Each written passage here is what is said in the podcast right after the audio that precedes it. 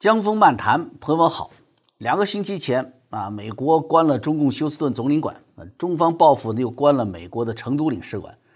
中美已经来到了一九七九年的最糟糕的一个双边关系上来了。大家都可以预知到，中美关系只能越来越糟糕，对吧？为什么呢？你看那边嘛，习近平依然是在坚持，宁肯全国经济内循环啊，宁肯农村重归这个合作化道路。城市青年上山下乡，他也要继续与人类命运共同体，也要啊用中共的治理模式打造世界秩序。你都不知道他是怎么一个逻辑？你都内循环了，把门关起来了，你怎么跟中国以外的人类命运共同体呀？啊，习近平还坚持啊，这坚持走下去这条路，一条路要走到黑。那美国这方面也坚持啊。那蓬佩奥已经号召中国人民起来，跟美国联手合作，一起改变中共了。所以这已经不是说仅仅限于彻底结束四十多年的接触政策，而是直接喊话策反，号召中国人民彻底摆脱绑架自己的中共。你说在这样的大潮流下，还会有一些人幻想什么善解吗？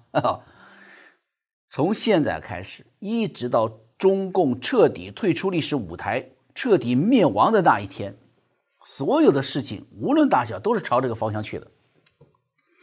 所以昨天发生的一个事儿，正是这样的一个大趋势下的一个见证，啊，《环球时报》总编辑啊胡锡进三号晚间在他的这个微博里面说，说美国先前驱逐六十多名中国记者，之后呢无差别将所有中国记者的签证缩短为三个月，然后美方呢很有可能就通过不给予这个签证的延期，导致更多中国记者离开美国。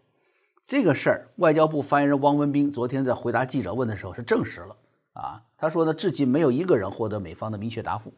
那么汪文斌接着说说，如果中共记者呀无法获得签证延期，中方将做出反应。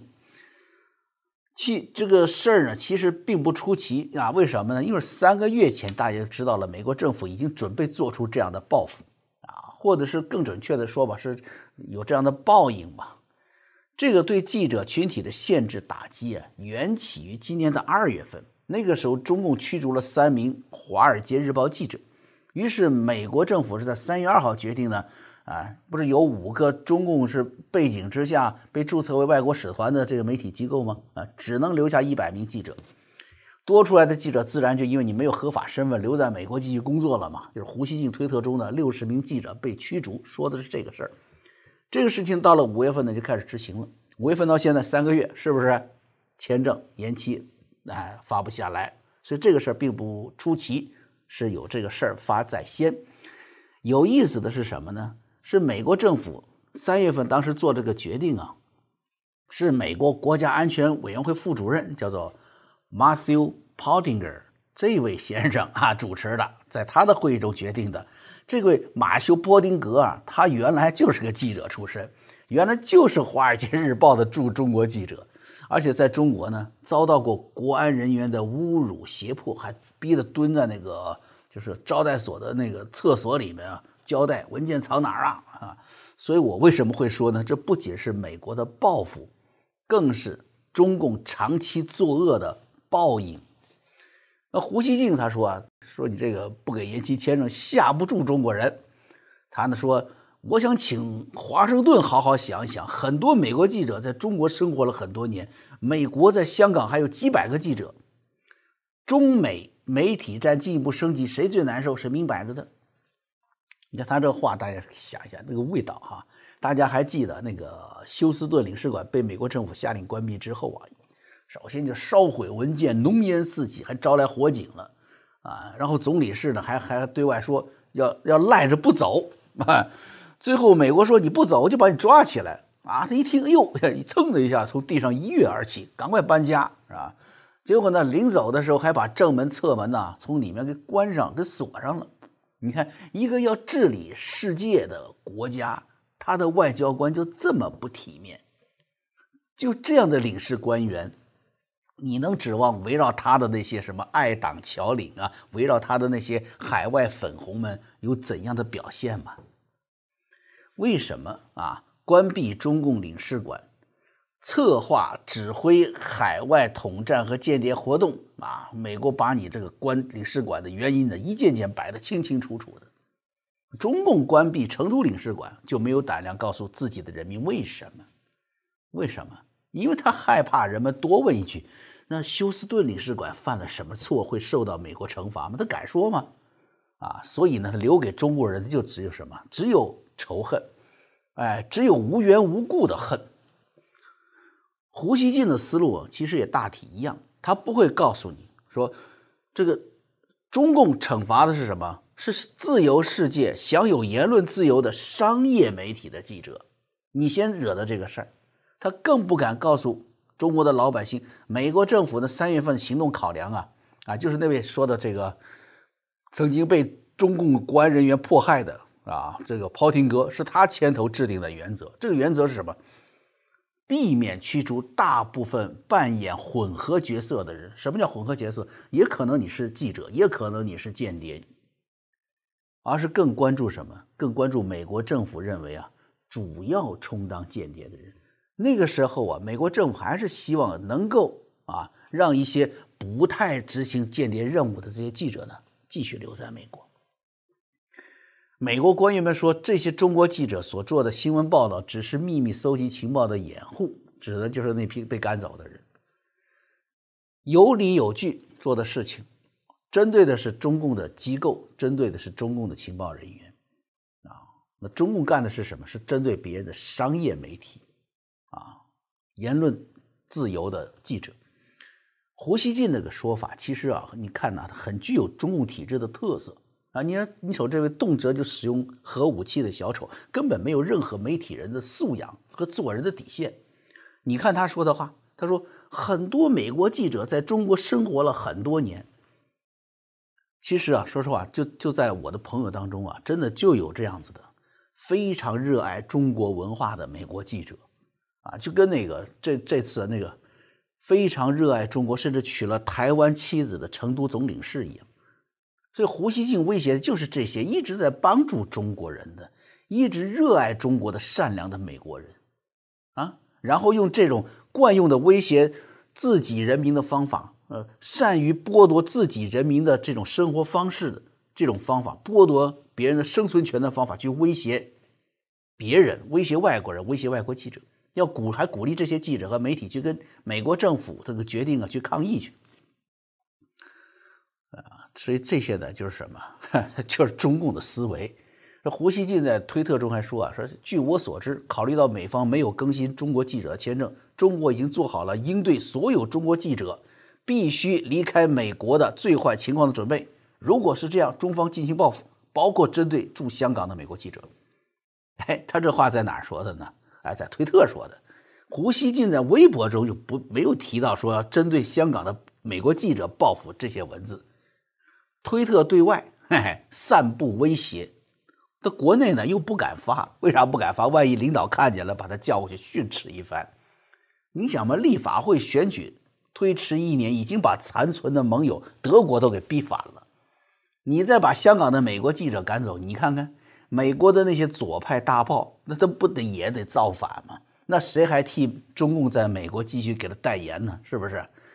美国总统大选临近，那你这不是一招不慎，中国人民所剩不多的老朋友都给你给弄跑了。所以胡锡进呢，还真是一番苦心。啊，用英语骂娘啊，用中文呢，哎，倒是很有尺度啊，算是懂政治的标兵吧。其实美国的左翼媒体啊，哎，还是很愿意替中共说句公道话的。《纽约时报》三月份时候他就说了，说川普政府说中共记者是间谍，是为了躲避关于川普压制新闻自由的批评。哎。这个话的意思好像就是说呢，这个川普啊，对中共记者的这种驱逐啊，冤枉了中国了，冤枉中共了。那么我们看中共的海外报纸到底是怎样的机构呢？二零一八年，美联社曾经是要跟新华社搞合作的，这个事儿当时就闹到了美国国会，议员们就要求说，美联社你得把跟那个新华社的合作协议拿出来，让我们看。啊，你跟世界上打压新闻自由最严重的政府的喉舌媒体合作，都都不知道你把美国的利益伤害到什么程度，你把我们国家卖了都不知道。你把合作合同拿出来。事实上啊，的确如此。我跟你说，在合作一开始，美联社哎就不是一个公平协议，你就干不过新华社。为什么呢？民主国家的新闻机构啊，是把新华社当做竞争伙伴啊，最多呢也就说啊，是我们都是同行嘛，算是一个对手吧。但新华社可从来没有把西方当做所谓的伙伴，而是当做敌人。这个不是我造出来的啊，咱们就说说这个新华社的来历，看看。在美国的这些所谓中共的媒体到底是干什么的？我们先说说什么是新这个新闻通讯社。通讯社呢，说白了就是给报纸和电视台喂料的。通讯社给的是什么？是原材料，必须要做到是尽量的客观真实啊，什么地方什么人干了什么事儿，说出来就行了。然后报纸、电视台这些媒体啊，把它加工成终端产品，卖给读者观众。所以报纸呢是有观点的，同样一个事情，不同的报纸观察的角度说出来的话不一样。但是通讯社不一样，通讯社就得越客观越真实，它才能有信用度啊，这才能够把这个买卖做得好。新华社是这样子的吗？是大家一个人们概念中的这么一个普通的喂料的客呃追求客观真实的通讯社吗？不是。那么新华社究竟是什么呢？嘿，要讲新华社的故事啊，先给大家念一段，这个念一句吧。毛泽东的诗词啊，就是就是“雾满龙冈千张岸，齐声唤，前头捉了张辉赞”啊。这里说的是什么呢？说的是当年啊，江西苏维埃红军第一次反围剿作战，在龙冈这个地方全歼当时的国军十八师，啊，把这个师长张辉赞给活捉了，这么个事儿。是当时啊，这个张辉瓒呢是国军的正规军，兵强马壮。他的参谋当时已经发现说附近有红军在活动。张辉瓒说没事儿啊，轻敌，说等弟兄们把早餐吃饱了再说。哎，结果吃完饭，大雾上来了啊，这就是毛泽东说的叫雾漫龙冈。啊，张辉瓒还继续的往山上进攻，啥都看不见啊，后路被包抄了没发现。这个中将师长啊被抓了俘虏了。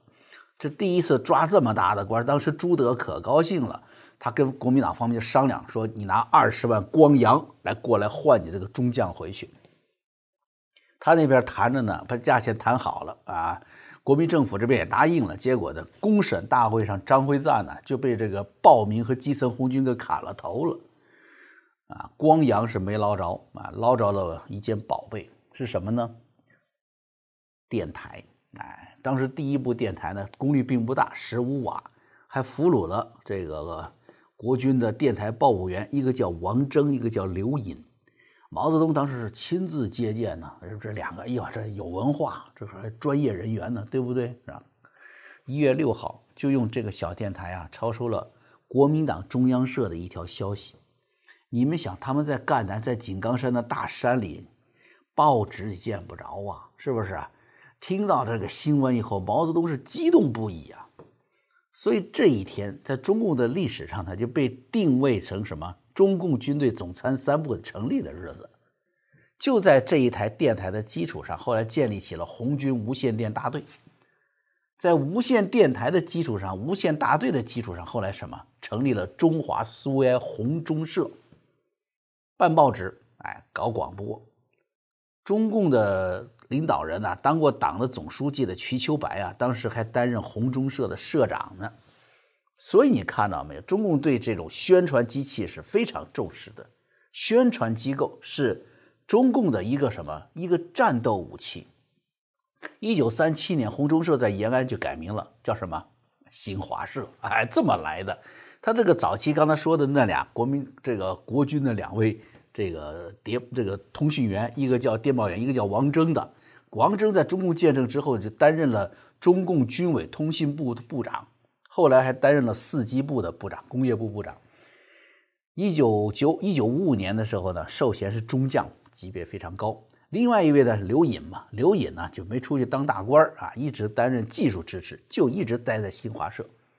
在电子工业部啊，属于是老资格，是等于是后来的江泽民的老领导，哎，所以你们看这个新华社呢，跟这个普通新闻社不一样啊。所以普通新闻社，你们是来给报纸媒体喂料的，你是来搞新闻的，我是干嘛来的？我是来打仗的。和平时期不用打仗了吧？啊，新华社应是不是应该回归一个新闻通讯社的功能了呢？啊，不是。一九四九年，斯大林给中国分派任务，说毛泽东你管东方，哎，所以新华社呢就接到了毛泽东的指示，要把地球管起来。哎，你看到没有？假传圣旨是不是？斯大林让毛泽东管东方，但是他让新华社管地球。哎，就这么一条最高指示。到现在还是新华社的最高行事原则，高高挂在新华社全世界的个体分社，战斗的号角从来没有停息过。情报战、渗透一直是新华社的主要任务啊。最明显的例子就在香港，朋友们都知道是吧？香港新华社分社，中共建政之后啊，香港是国共谍战的前沿。一九五四年一个很有名的就是克什米尔公主号，对吧？那个暗杀的情报啊。哎，就是香港新华社这个分社呢搞过去的，结果呢，哎，周恩来知道了以后呢，自己呢走别的路走了，结果呢，克什米尔公主号呢，啊，这个被打掉了。担任情报工作的就是香港新华社分社他们弄的这些啊搜集的情报。那么内地派到香港管理情报的人员呢，也都在新华社的这个叫保安部。啊，包括什么军委总参呐、总政啊，这些啊，都在新华分社或者中资部门。一九八零年啊，那是很有名的哈，香港分社社长许家屯啊，八九六四的时候出逃。他呢，当时在一个回忆录啊，回忆说他在香港的时候，当时第一副社长叫王匡，就跑过来跟他说：“说老许啊，我们要防着港英政府的情报部门呐。”啊，这些特务啊，会利用保养啊、修车，甚至我们在外外面停车的时候，给我们安上窃听器。许许家屯说：“有这么厉害吗？”啊，有有有啊！这我们知道，那什么我们知道，就是他给别人安窃听器，你知道吗？所以当时新华社香港分社呢，自己弄个修车厂，然后呢，新华社外面停车，停车不离人啊，人看着那车，哎，保持这个高度的阶级觉悟啊，警惕性。所以你看，新华社呢一直是什么战斗在情报第一线的。十八大之后呢，就把这机构改了，什么港澳办的、中联办的，后来还纳入了国家安全委员会的体系。所以说呢，你看，新华社就是从情报工作发展出来的，对吧？那香港这个情况，那新华社在美国又扮演一个什么角色呢？啊，我查了一份资料，那查到有一份叫什么“中共驻联合国代表团参观新华社北美总分社”的一个报道。哎，你看那个报道怎么写的呢？他说，通过参观学习，感受了新华社战斗在世界媒体舞台前沿的正能量。哎，你看见了吧？战斗在前沿，一点都不避讳。你什么时候看到过说美国驻中国大使馆参观啊？《纽约时报》北京办事处啊，感受《纽约时报》战斗在北京的这种说法，不可能，对不对？那你看。新华社北美分社又是怎么战斗的呢？根据新华社原来的一个就是中东分社的社长穆广仁，他一个回忆，就是新华社在海外怎么工作，坚持党的喉舌，坚持毛泽东提出的舆论一律，啊，就是一个声音呐。到了这个邓小平、江泽民时代呢，哎，稍微换了个调调，说讲主旋律啊，到后来讲正能量啊，实际上是什么？还是毛泽东时代的啊？就是党的喉舌。过去呢是天灾人祸一律不报，哎，现在呢天灾可以报了，哎，这是穆广仁的时代。那现在呢，哎，也不一样了，现在这条都不灵了。你看现在这这一段时间，南方洪水这么大，天灾啊，新华社也不报了。那么在海外啊，新华社野心是很大的，他要占领世界舆论市场，这个跟当年毛泽东啊要把地球管起来。这一脉相承，到现在没有变过。现在是习近平说要讲好中国故事，媒体姓党啊，毫不掩饰中国媒体在海外的这种属性。所以看来看去就知道了吧？新华社就是执行中共大外宣的桥头堡啊，是一个战斗单位，也是中共的情报间谍中心。所以你就理解了为什么为什么美国政府不给你发签证了吧？对吧？蓬佩奥在尼克松总统图书馆的讲话里面说了：“说对中共根本不再有信任，就没有 credit 了。中共说的话都要经过验证。所以你看，对于中共签记者，你说我延期签证，把这个表交到你面前了，美国国务院的官员怎样去判断地上表的这一位啊，究竟是一个想当记者的间谍呢，还是一个想当间谍的记者呢？中共的国安这个高层啊，自己都说呀，说现在跟过去不一样，不用自己去专门的去招募和培训间谍啊。是不少海外的华人走进大使馆来主动当间谍，他说自己有个什么项目啊，或者自己接触到什么有价值的东西。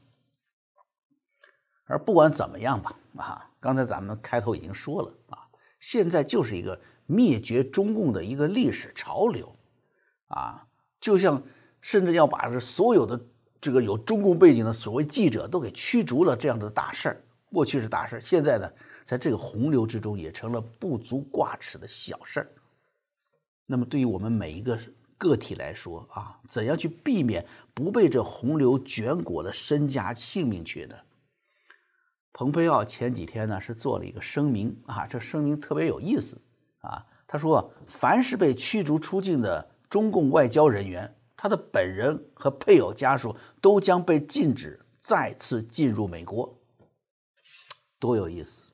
就是等于让你选择呀，是留在自由与文明的世界，还是积极投身内循环中去呢？哎，选择在自己啊。今天的话题呢，咱们就说到这儿了啊。我还是给自己的新频道啊做做宣传啊。明天星期三啊，这个早些时候会把这个在在晚些时候吧哈，把会员网站上放上那个南北战争第六集啊。明天早些时候，今天晚上早晚些时候啊，看这个编辑最后的情况。那么，在 YouTube 外边的江峰剧场呢，是每个星期三、每个星期六呢都会按时播出啊，欢迎大家呢去捧场、去订阅啊。再次的在这谢谢大家啊，我们呢下回再见。